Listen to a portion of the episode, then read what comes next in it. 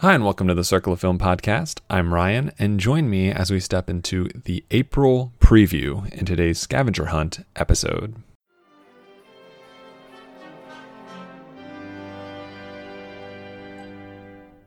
What's this? What's this? The simply sensational Standing ovational Royal Dalton Music Hall. What is this? This is where you wanna be. What is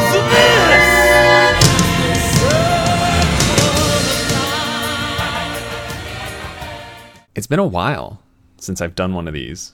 I think a year, actually, when I did my own scavenger hunt that I ran on Letterboxd back in April of 2019.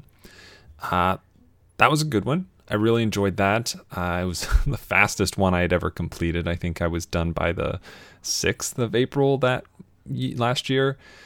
And kind of, you know, heading in that same direction already. Uh, full disclosure, I'm recording this on Friday the 3rd, and I've already seen uh, quite a few of the movies on this list, but I'm, you know, it's a preview.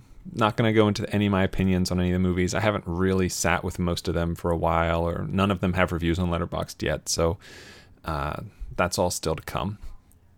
Uh, but this is not a Letterboxd scavenger hunt. Uh, Letterboxd has their own. They do them every month, and they're great. And and I think they're a great way to find new movies uh, that you've never heard of. To you know really fi- get finally get to watch a movie that you kind of been putting off for a while. I, I generally use my scavenger hunts to do things like that. Um, or you know you can also add stuff that you already plan to watch and knew you were going to watch and this just kind of helps satisfy those things and and my lists are generally a mix of those three things so uh, this scavenger hunt is actually from the fml discord.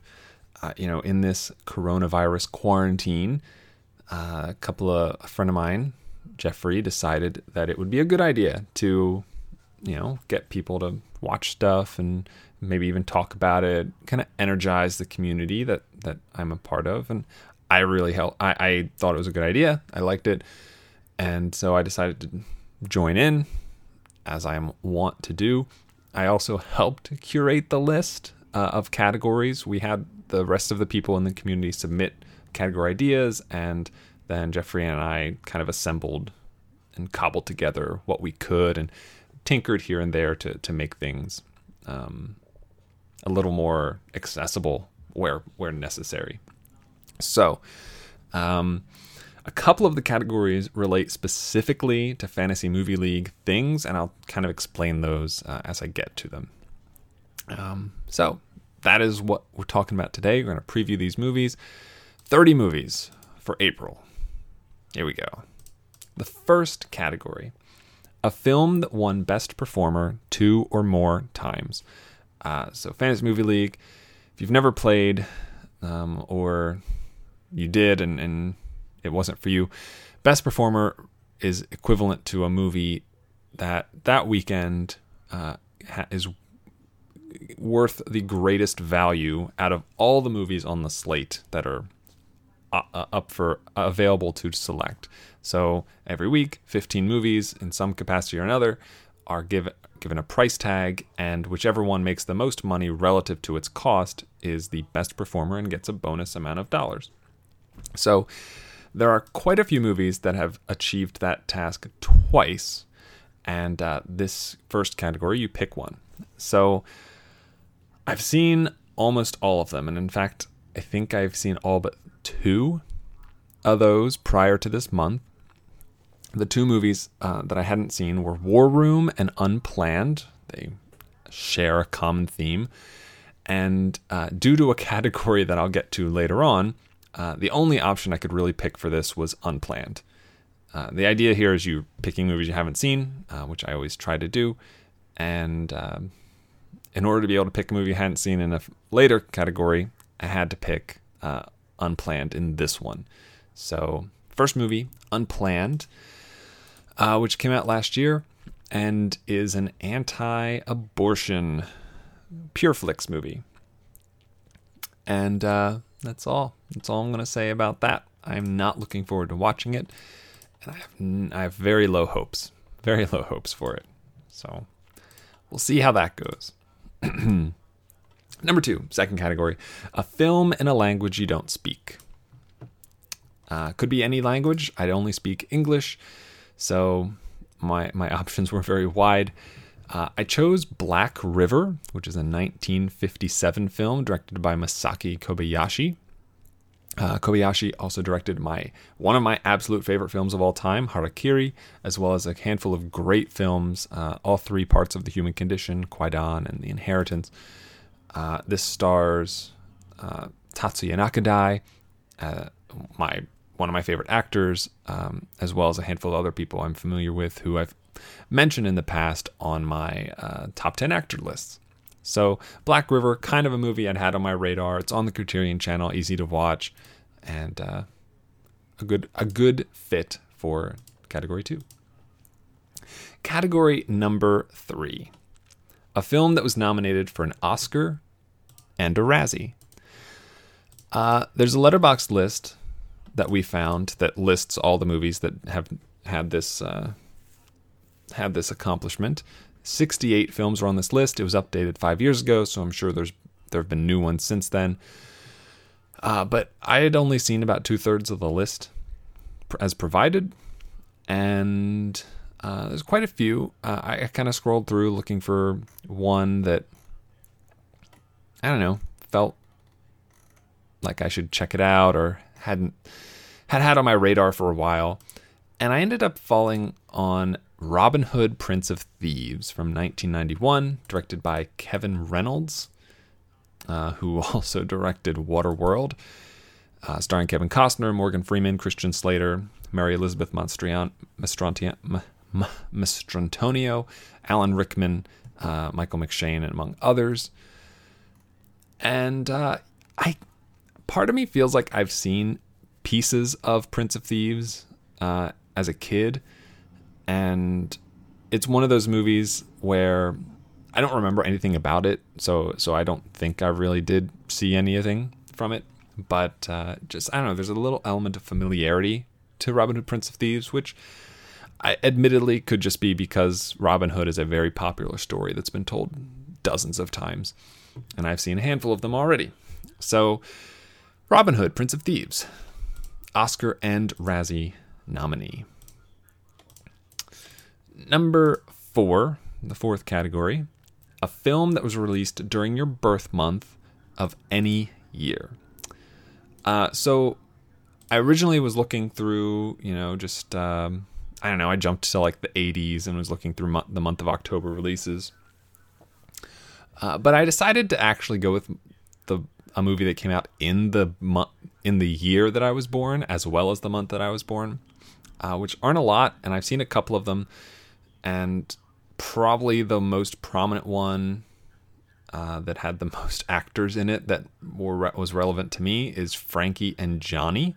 So from 1991, directed by Garry Marshall, who uh, directed Pretty Woman, The Princess Diaries, Valentine's Day, New Year's Eve, Mother's Day, uh, Runaway Bride, The First Overboard, things like that. Frankie and Johnny stars Michelle Pfeiffer, Al Pacino. Uh, Pacino as Johnny uh, is released from prison after being charged with forgery and uh, becomes a cook.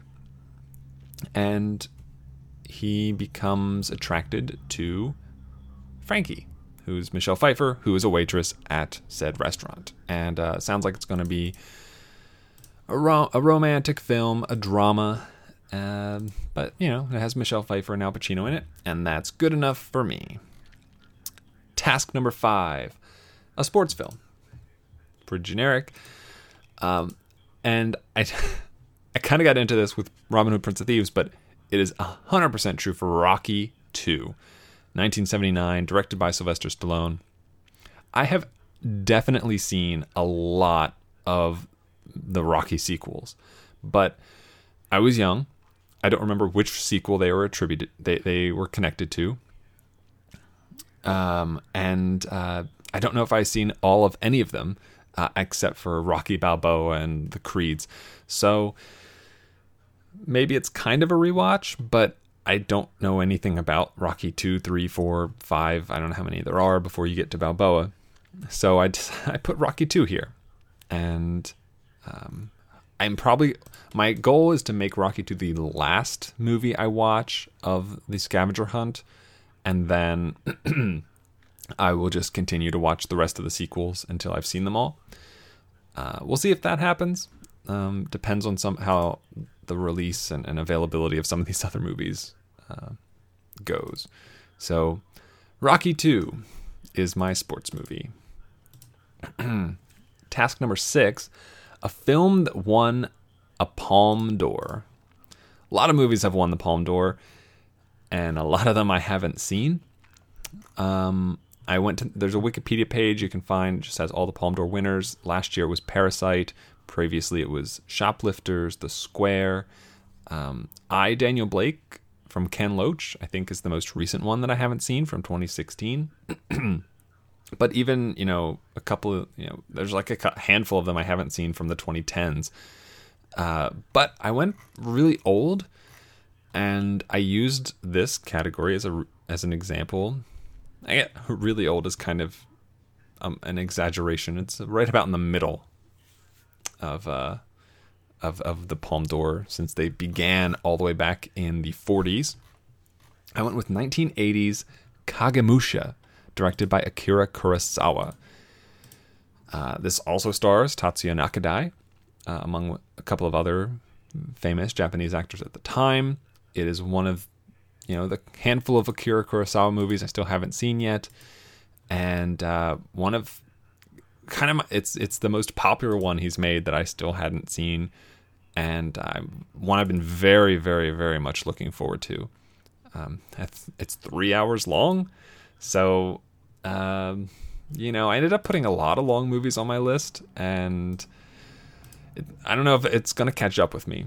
It's gonna catch up with me at some point. We'll see.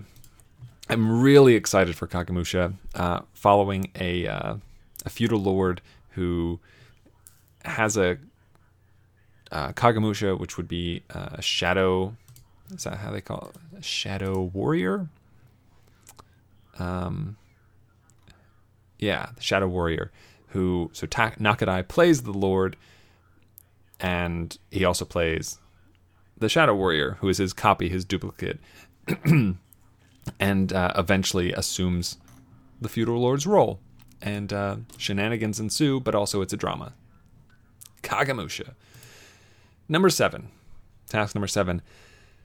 A fantasy movie leaguer's five star film. One of the channels on our Discord uh, is for movies, of course, specifically non spoilery, just talk about movies in a generic sense. And people have, you know, there's a huge post with a bunch of people's uh, Letterboxd accounts listed on it.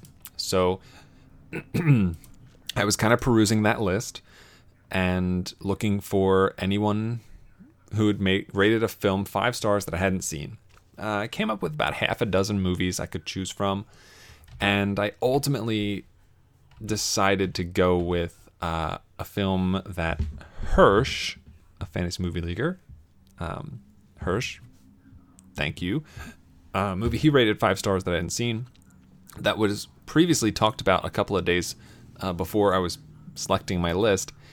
Uh, that is a remake of a movie I have seen. Uh, the, it is a remake of The Wages of Fear, and it's called Sorcerer. It's directed by William Friedkin. It stars Roy Scheider, uh, among other people. Uh, Friedkin, who made The Exorcist, The French Connection, uh, To Live and Die in, L- in L.A., Killer Joe, among uh, a bunch of other movies as well. Uh, Sorcerer follows four guys who are in South America and are transporting unstable nitroglycerin across dangerous jungle terrain in a like a big heavy duty truck. Uh, it I don't know how closely it adheres to Wages of Fear. I like Wages of Fear. I don't love it. Uh, so I'm I'm curious to see how this approach to the same subject works. Um, I, I like Friedkin as a director, and so uh, I'm curious. And, and Roy Scheider, of course, is is wonderful. So, hey, somebody gave it five stars. It's got to be worth something. So, task number eight. a film with Will Ferrell or Will Smith. Pulled up both of their letterboxds and uh, looked through all the films of theirs I hadn't seen. Uh, but you know, there's a bunch on either side and, and movies I've been interested in. But I ended up picking Downhill from this year for Will Ferrell, mostly because I'd already I already have it and I was going to watch it anyway.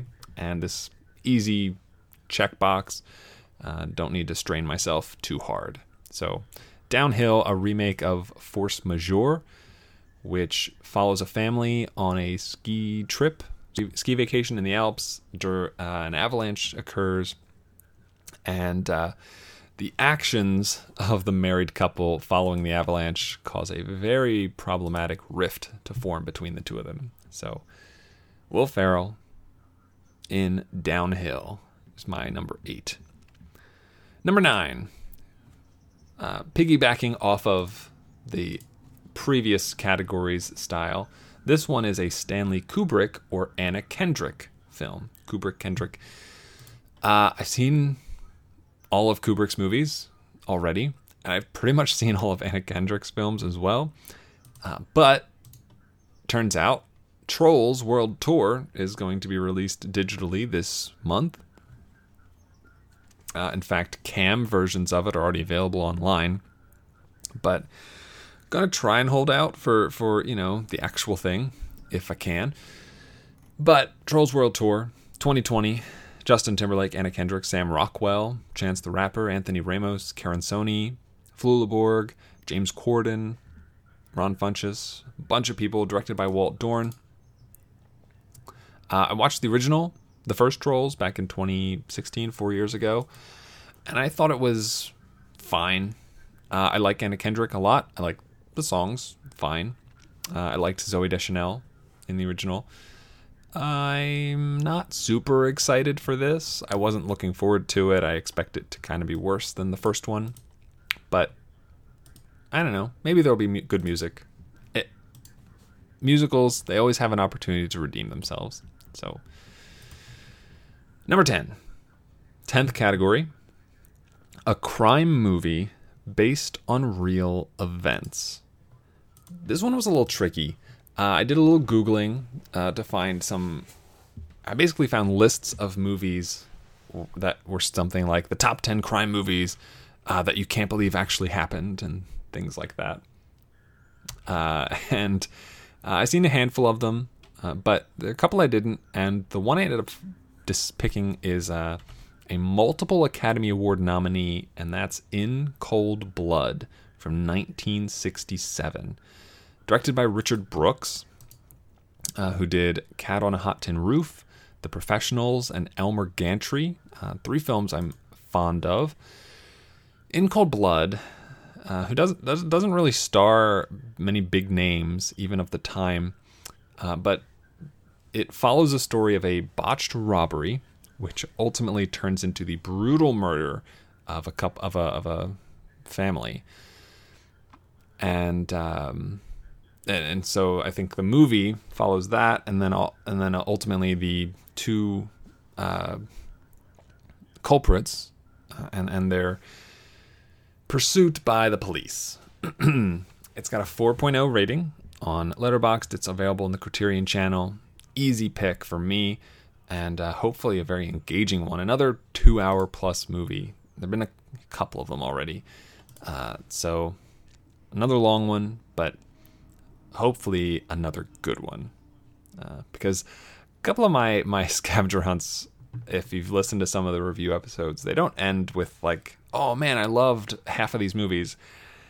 I usually don't. I usually don't like many of the movies in my scavenger hunts, uh, but I think there's a lot of potential in this month. This this list. Next up, number eleven, a film that earned a posthumous Oscar nomination. So there's actually a list uh, you can find on Wikipedia, a list of posthumous Academy Award winners and nominees. Uh, originally, this category was going to be posthumous winners, and uh, there's only about 12 films that qualify for that. So we decided to open it up to nominees, and uh, there's quite a few that have hap- that that's happened for. Uh, some of the winners, like Beauty and the Beast, uh, you know, Howard Ashman was um, passed away before uh, he won the Academy Award for Best Song for Beauty and the Beast. Uh, Walt Disney, of course, uh, for Winnie the Pooh and the Blustery Day. Um, W- William A. Horning, uh, fun, fan, fantastically, uh, won two posthumous Oscars, both for Best Art Direction, one for Gigi and one for Ben Hur. So a bunch of things to choose from. Uh, I ended up going with something that did actually win uh, a posthumous award for Thomas C. Goodwin uh, for Best Documentary Short Subject, and that's for Educating Peter. It's available online. You can find it. I think it's on YouTube uh, or maybe Vimeo or something. Uh, but it's from 1992, and uh, it follows uh, a, a kid named Peter who is uh, he has Down syndrome, and it's just kind of his him and and his teacher and his classmates trying to adjust to the differences between him and the rest of the students and how he acts and how the kids respond to him and how uh, the teacher responds to him and you know it, it's a really at times painful watch but an illuminating one. You know this is from 1992 you know i remember as a kid growing up in grade school uh, we had you know there were down syndrome students and, and students with uh, mental uh, disabilities in in my grade and, and, and occasionally in my classes as well. But by the time i was a kid a lot of the most often you know those students were taught and, and you know separately. And i think you know the me and, and most of my students we didn't really have any interaction with them. Uh, i don't remember any of that at all in middle school or high school whatsoever.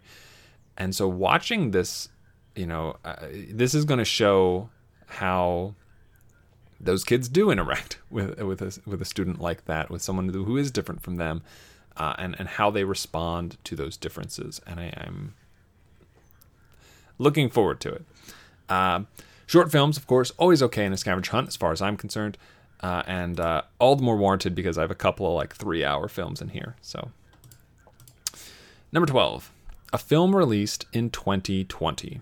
I already have a couple: Trolls, Downhill. Uh, so I picked one that I knew was already out and, and available on streaming, and that's Uncorked. It is on Netflix. It stars Mamoudou Athie, Courtney B. Vance, Niecy Nash, Niecy Nash, Niecy Nash, uh, among others and it follows a kid who wants to become uh, a sommelier. You know, someone who is a master of wine.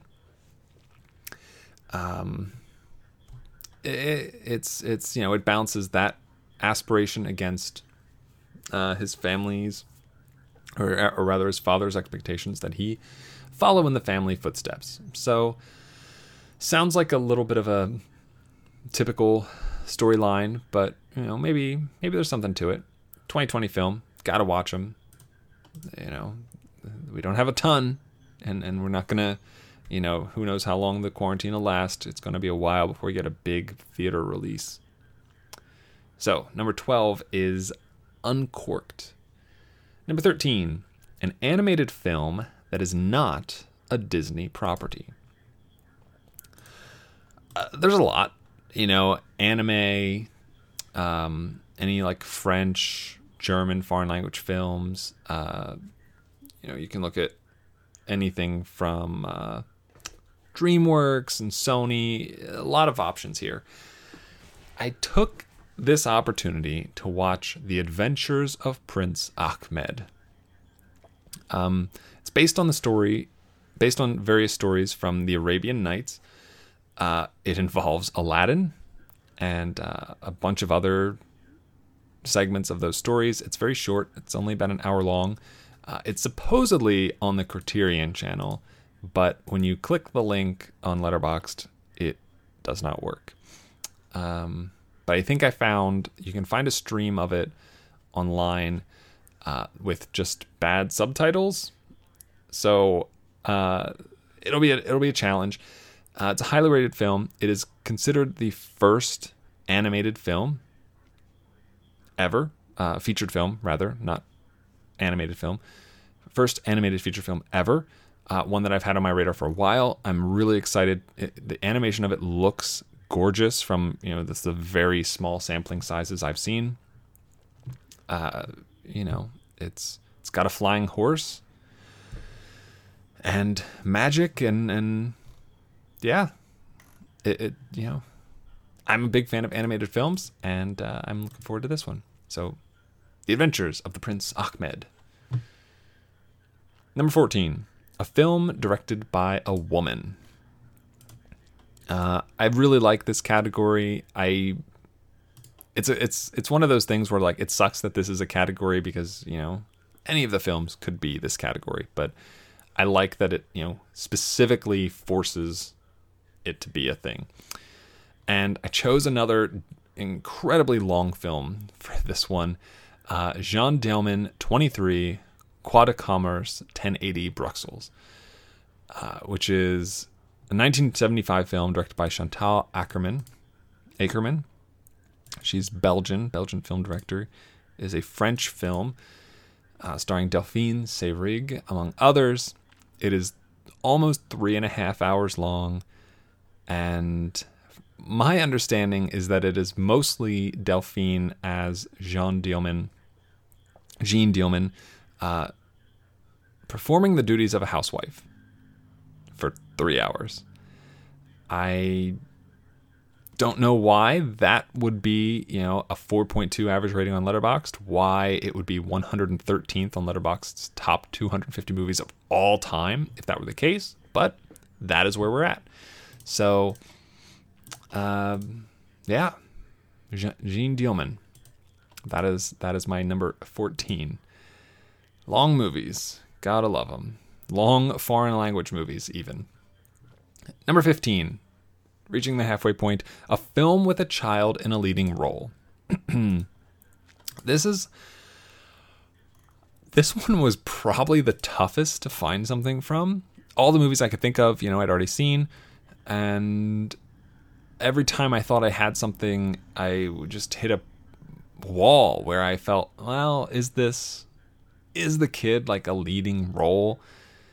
I would search for lists, and most of them would just be like best child actors, and not always were they lead roles, or just supporting or something. But finally found one uh, that satisfies the task and that I'm excited to see. It's called The Spirit of the Beehive from 1973, directed by Victor Erice. it is a uh, Spanish film that takes place after the Spanish Civil War. And uh, she is traumatized after seeing um, a version, uh, a screen of uh, 1931's Frankenstein. And uh, it kind of just follows this girl who, I don't know, is questioning everything now. She's questioning life and death and the existence and uh, how that all works, and and it kind of accelerates her maturity. It sounds like to me. I don't know. Um, and, and then it sounds like there's more to it than that. Uh, but that's kind of what I get understand to be the uh, inciting incident and, and subsequent follow up. 4.1 average rating on Letterboxd. A lot of high average ratings uh, in this list, and this one is a little shorter, only 97 minutes. It's on Criterion Channel. I'm up. I'm up for it. Uh, Spirit of the Beehive. It sounds interesting. Number 16. A foreign language film from Europe. Uh, I don't know. I, I, I looked through a couple of countries, France, Poland, um, but you know, I ended up with uh, looking in a lot of countries that I think uh, and in a lot of languages that I, I, feel like I've seen a lot of movies from. Even though there are still glaring omissions, uh, I still, you know, I've seen a lot of French films. I've seen a lot of Polish films. Uh, so I, I, decided to pick a country that I hadn't seen a lot of movies from, and I went with Portugal. And so I found a Portuguese film uh, directed by Pedro Costa called Casa de Lava. And uh, some brief synopsis: uh, the film tells the story of Mariana, a nurse who leaves Lisbon to accompany an immigrant worker in a comatose sleep on his trip home to Cape Verde. The devoted Portuguese nurse took a journey only to find herself lost in abstract drama. Doesn't really tell you a lot, uh, but nurse taking a comatose patient to home. I don't know. Got a got good score, got good reviews. Um, yeah, I, I don't know anything else about it. Uh, it does star Isaach De Bankolé, who I'm very familiar with. Uh, he's worked with uh, oh um, Wim Wenders, I believe, and uh, maybe not Wim Wenders, maybe Jim Jarmusch. He's worked with Jim Jarmusch quite a bit. Uh, he was in Diving Bell and the Butterfly. He had a brief moment in Black Panther, Casino Royale, uh, Calvary from 2014. Uh, so I got I, I, there's an anchor. I have some familiarity at least within the cast. So Casa de Lava, 1994, from number 16. And then to pair with your foreign language film from Europe, number 17, a foreign language film from Asia. Well, I've already got a couple of those on my list, and I decided to go with a big film that I knew I needed to see. It's on a couple of top movie lists. It is number 37 on Letterboxd's top 250 of all time, and that is Woman in the Dunes, directed by Hiroshi Teshigahara from 1964.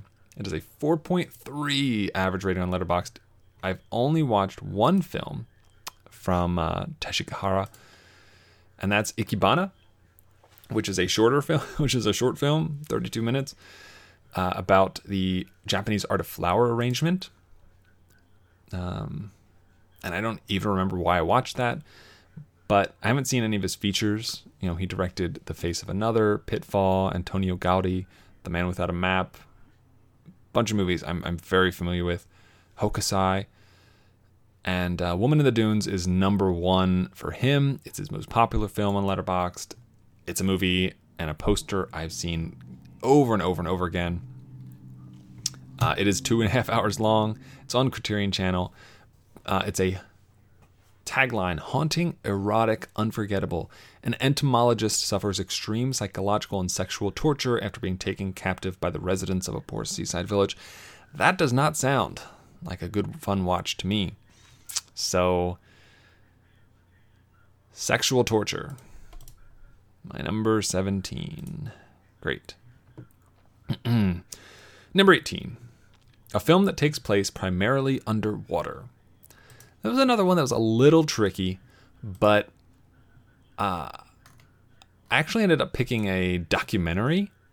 Uh, Jacques Cousteau has done a couple of documentaries that are primarily underwater.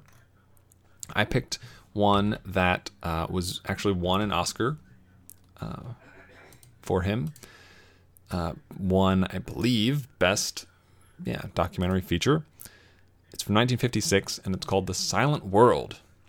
Um, it's co-directed by Cousteau and a, a young Louis Malle, French uh, French team, and it is noted as one of the first films to use underwater cinematography to show the ocean depths in color. So, you know, not only an Oscar winner, not only a film that's underwater, but also kind of a, you know, a landmark film, a watermark film, as I, if I may. Um, yeah, they shot tons of footage across the Persian Gulf, the Red Sea, the Indian Ocean, the Mediterranean Sea. Uh, according to the synopsis, they shot 25 kilometers of film over two years in all those locations, uh, and about two and a half kilometers, so 10% were included in the finished documentary. Yeah, The Silent World from Jacques Cousteau. Number 19, a film that deals with isolation. Quarantine, isolation. It's a, it's a, it's a subject matter that fits, makes sense. And I use this as a way to watch yet another foreign language film, this one from Kurosawa again, and that's Dersu Uzala from 1975. Another two and a half hour film. Uh, and this one doesn't star any of his normal, you know, cast. Uh, I read that this was the, you know, this is the first film Kurosawa made after his suicide attempt in 71. Um, it also has a bunch of, you know, it takes place in Russia.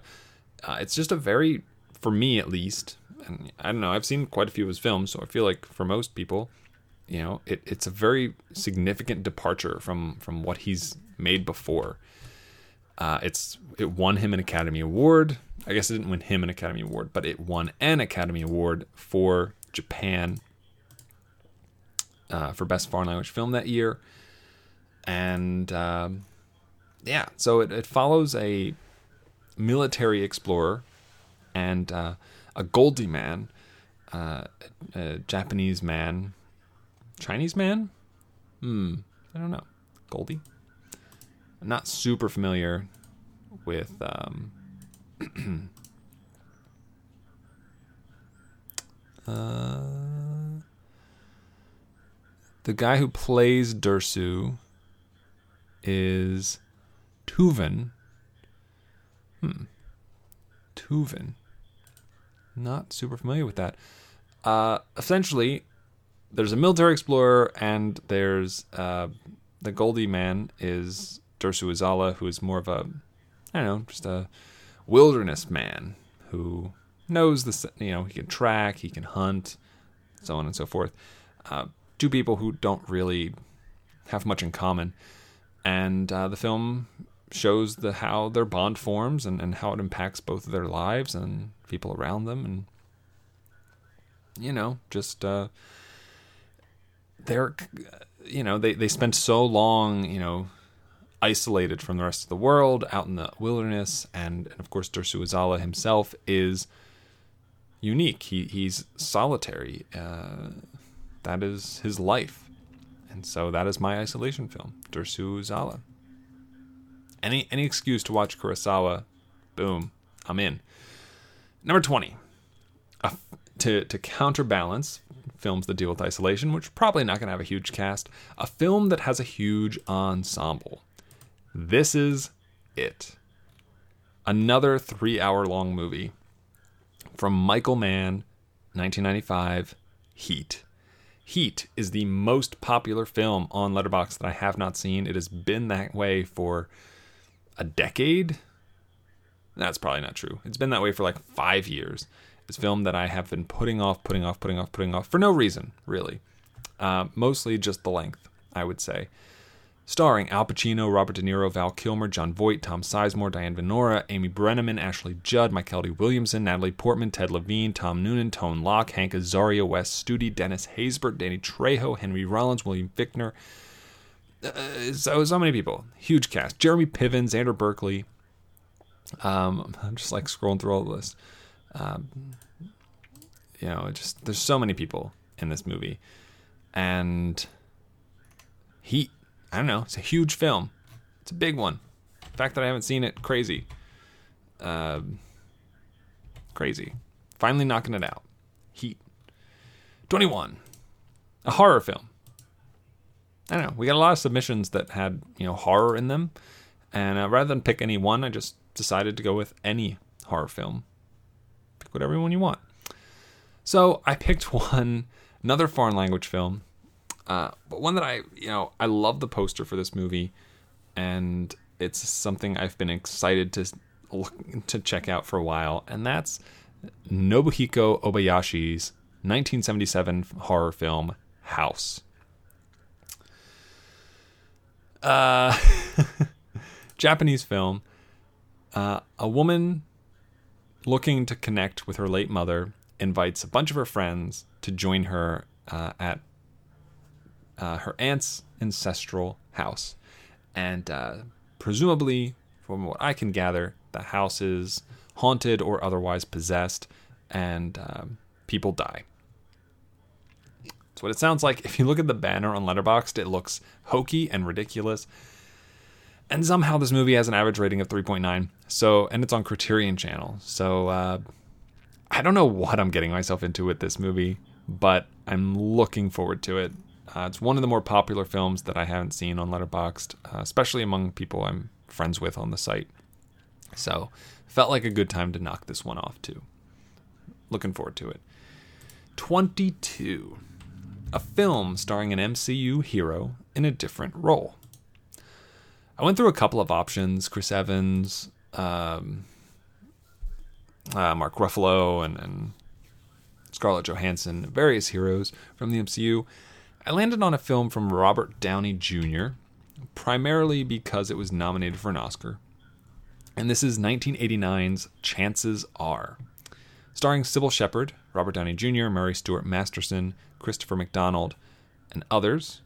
Directed by Emil Ardolino, uh, who directed Dirty Dancing, Three Men and a Little Lady, Sister Act. Uh, Chances Are, which I'm not familiar with at all, was nominated for Best Original Song. Uh, yeah. Yeah. Uh, Louis Jeffries is happily married to Corinne. On the first anniversary, Louis is killed crossing the road and reincarnated as Alex Finch. All right. Um, I don't need to read any more than that. I think I'll just be spoiling myself already more than I am. That is a very detailed plot description. Chances are, number 22. Number 23, and this connects back to the first category and why I had to pick Unplanned as my first movie. A film that was part of an 8XPC. So, what that means, it's Fantasy Movie League. Um, like I mentioned before, the highest valued film gives you extra money.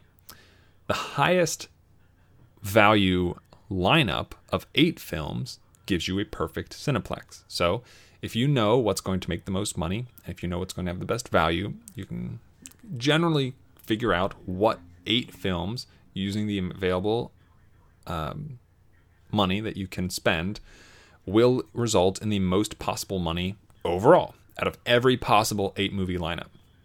If you do that, you get an extra $5 million to your score for that week. Every once in a while, the perfect Cineplex is the same movie eight times. Doesn't happen a lot. Um, and uh, over time, uh, the site has gotten better about pricing movies so that that's less possible and less likely because if you don't, you know, it's kind of a situation where if you're playing one of that movie, you're playing all of it. And if you're not playing it at all and it work and it's the perfect Cineplex, you fall very, very far behind. Um, this is the most restrictive of the categories by far because there are only three, four, five, six, seven, eight, nine films that qualify. I've seen eight of them. So the movies that you can pick from Pitch Perfect 2, War Room, A Walk in the Woods, Deadpool, Baby Driver, Harriet, Playing with Fire, Queen and Slim, and The Way Back. Um, so, uh, War Room. Had to pick War Room. It's the only one I haven't seen, uh, and that pro- prohibited it from being picked as my number one film, or my first category film, which had to be the Unplanned. So, War Room is a 2015 film directed by Alex Kendrick. Um, and uh, it shares a lot of similarities with Unplanned in its faith uh, and, and how it approaches faith and, and where where it's coming from. Uh, its tagline: "Prayer is a powerful weapon," but mostly uh, it ex- it ex- uh, explores the role that prayer plays in uh, the lives of a spe- of a family, and how it can you know change who that people are and how they interact with the rest of the people around them, and so on and so forth. War Room. I don't know. I'm not looking forward to this one either, but it was a necessary necessary pick. Number 24. A film that made $100 million or more worldwide. I went to Box Office Mojo, scrolling through the movies that have made the most money worldwide. There's a lot. I think there's like a thousand plus movies that have made $100 million or so. Uh, I didn't really have any reason to pick what I picked other than none. Uh, I ended up picking The Pelican Brief from 1993, starring Julia Roberts, Denzel Washington, Sam Shepard, among others. Uh, mostly just because Denzel and Julia Roberts are in it. I don't know. Whatever. Two and a half hours. Again, long, friggin' long movies. Uh, yeah, it made a lot of money. And it's a movie that I'm curious as to how it made so much money. So, a film that made $100 million or more worldwide, The Pelican Brief. Number 25, a film that Bess Flowers is in.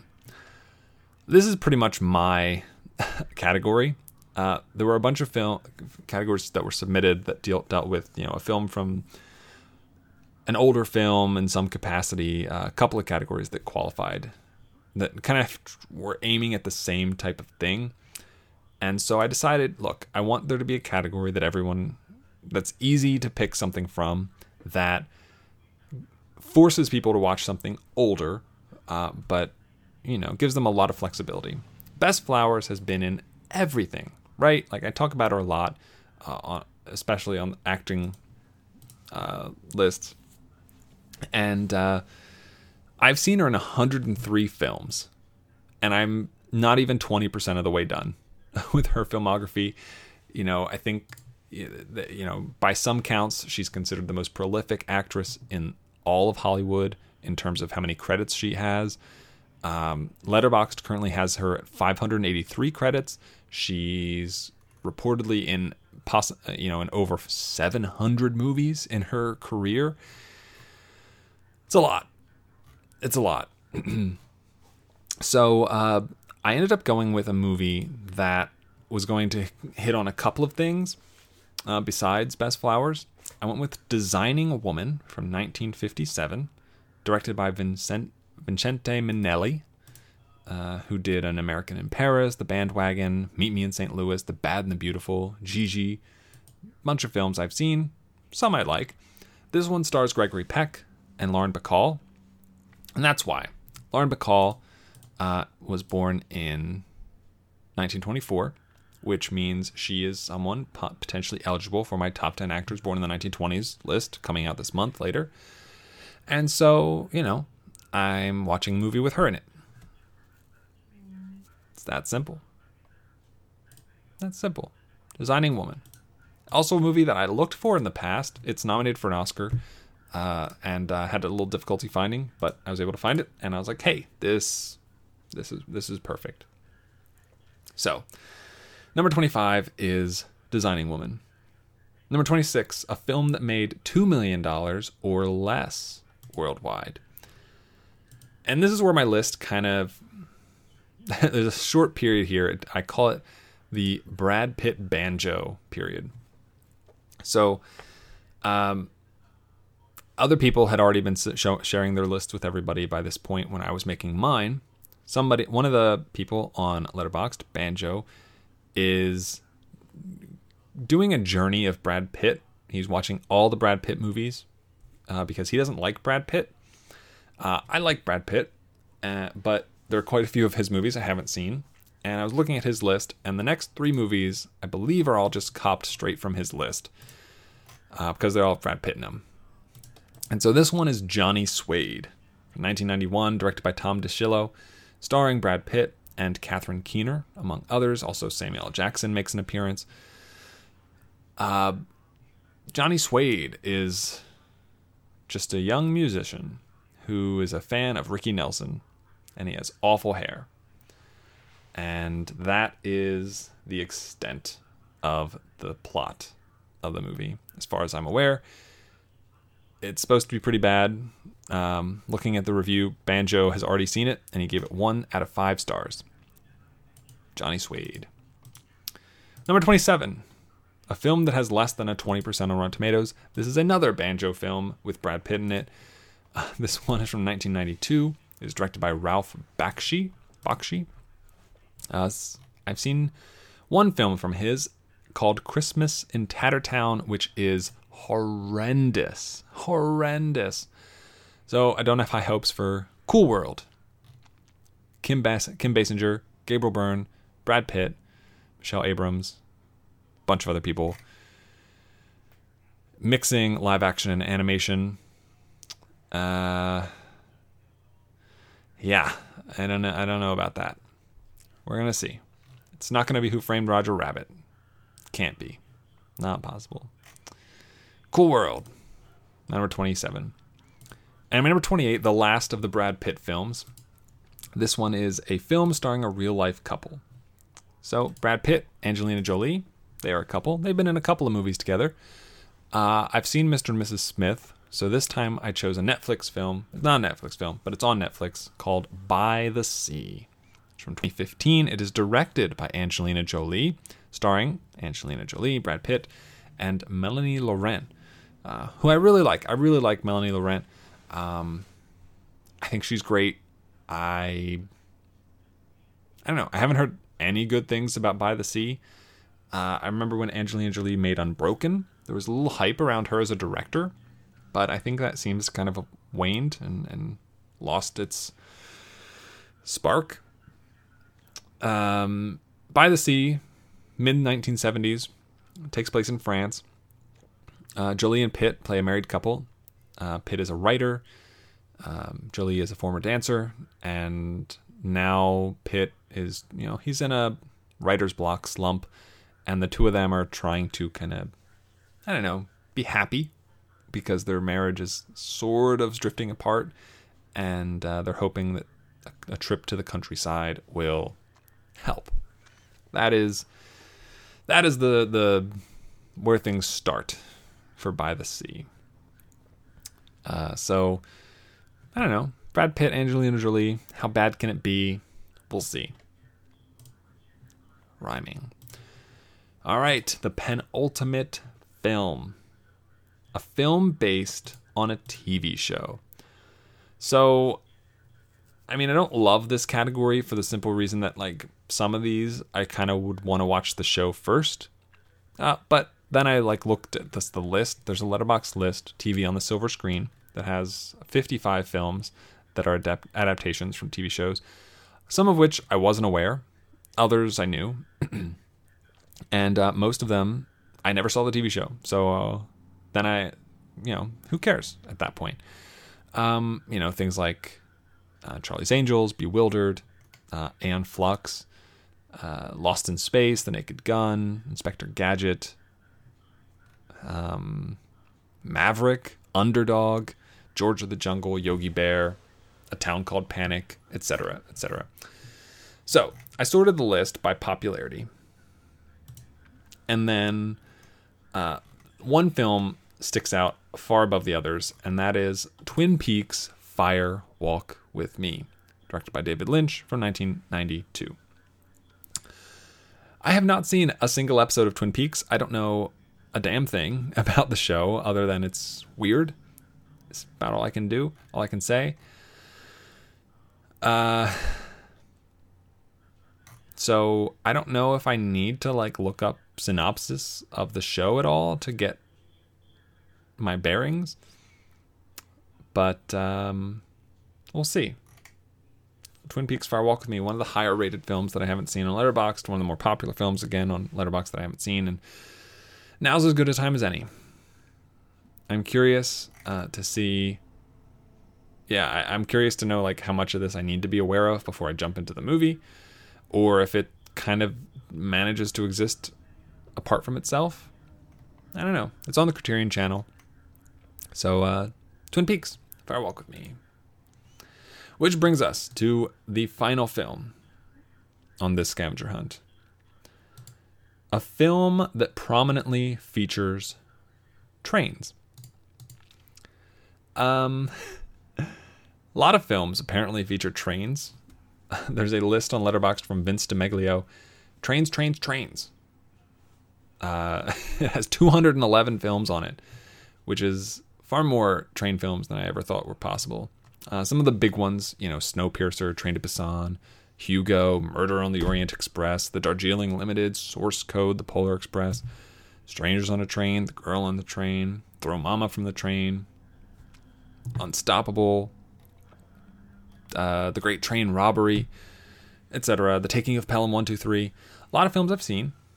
Um, so I sorted by popularity again, what I tend to do and I just pulled open like the top, you know, 15 or so, 20 or so films on this list that I hadn't seen. And I scrolled through, I eliminated the ones that didn't have Oscar nominations. Um, you know, I eliminated the ones that I, you know, didn't catch my eye, weren't interesting, the ones that were supposed to be bad, maybe. Uh, and I ended up with a movie called Bound for Glory from 1976. Directed by Hal Ashby, It is a biography. Uh, and it stars David Carradine and Ronny Cox, among others. It's nominated for uh, many things, including winning multiple Academy Awards. And it is, again, two and a half hours long.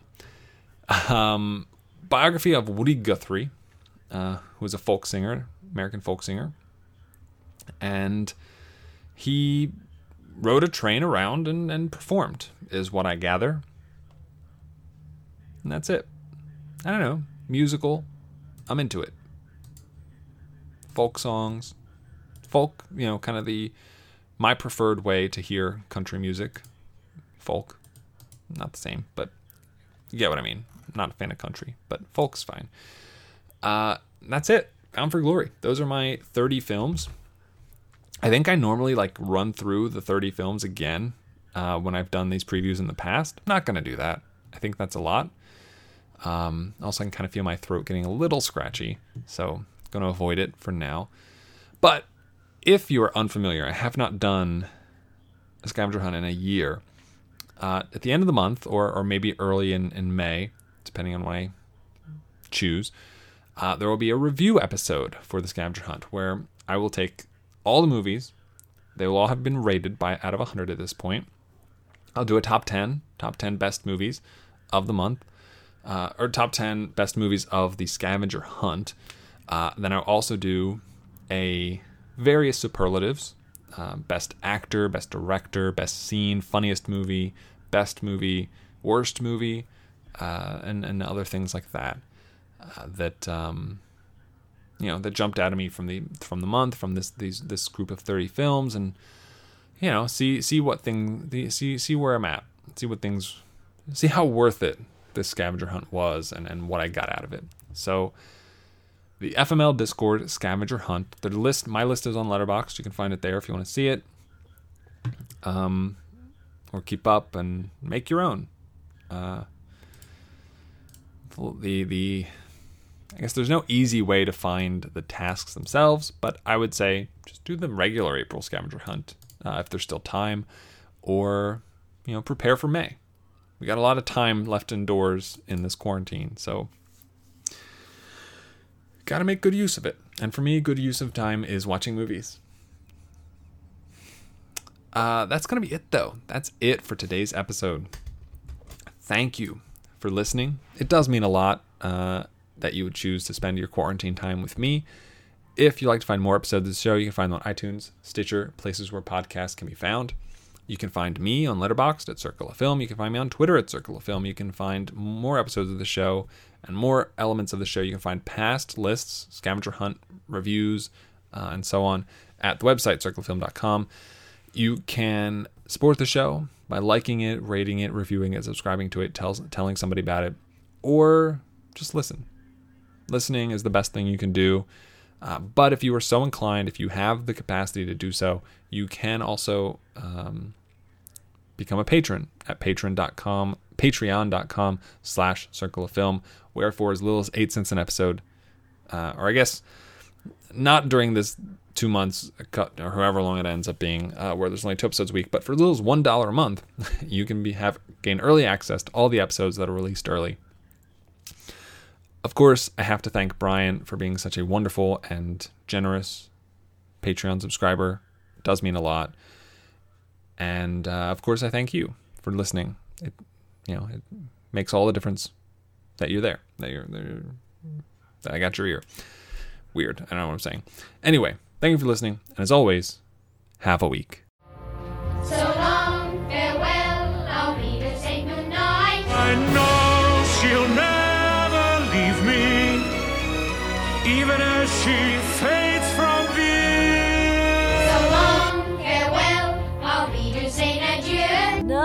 Nothing's really left or lost without a trace. Nothing's gone forever, only out of place. So long, farewell, au revoir, I'll be to say. Wait a minute. Wait a minute.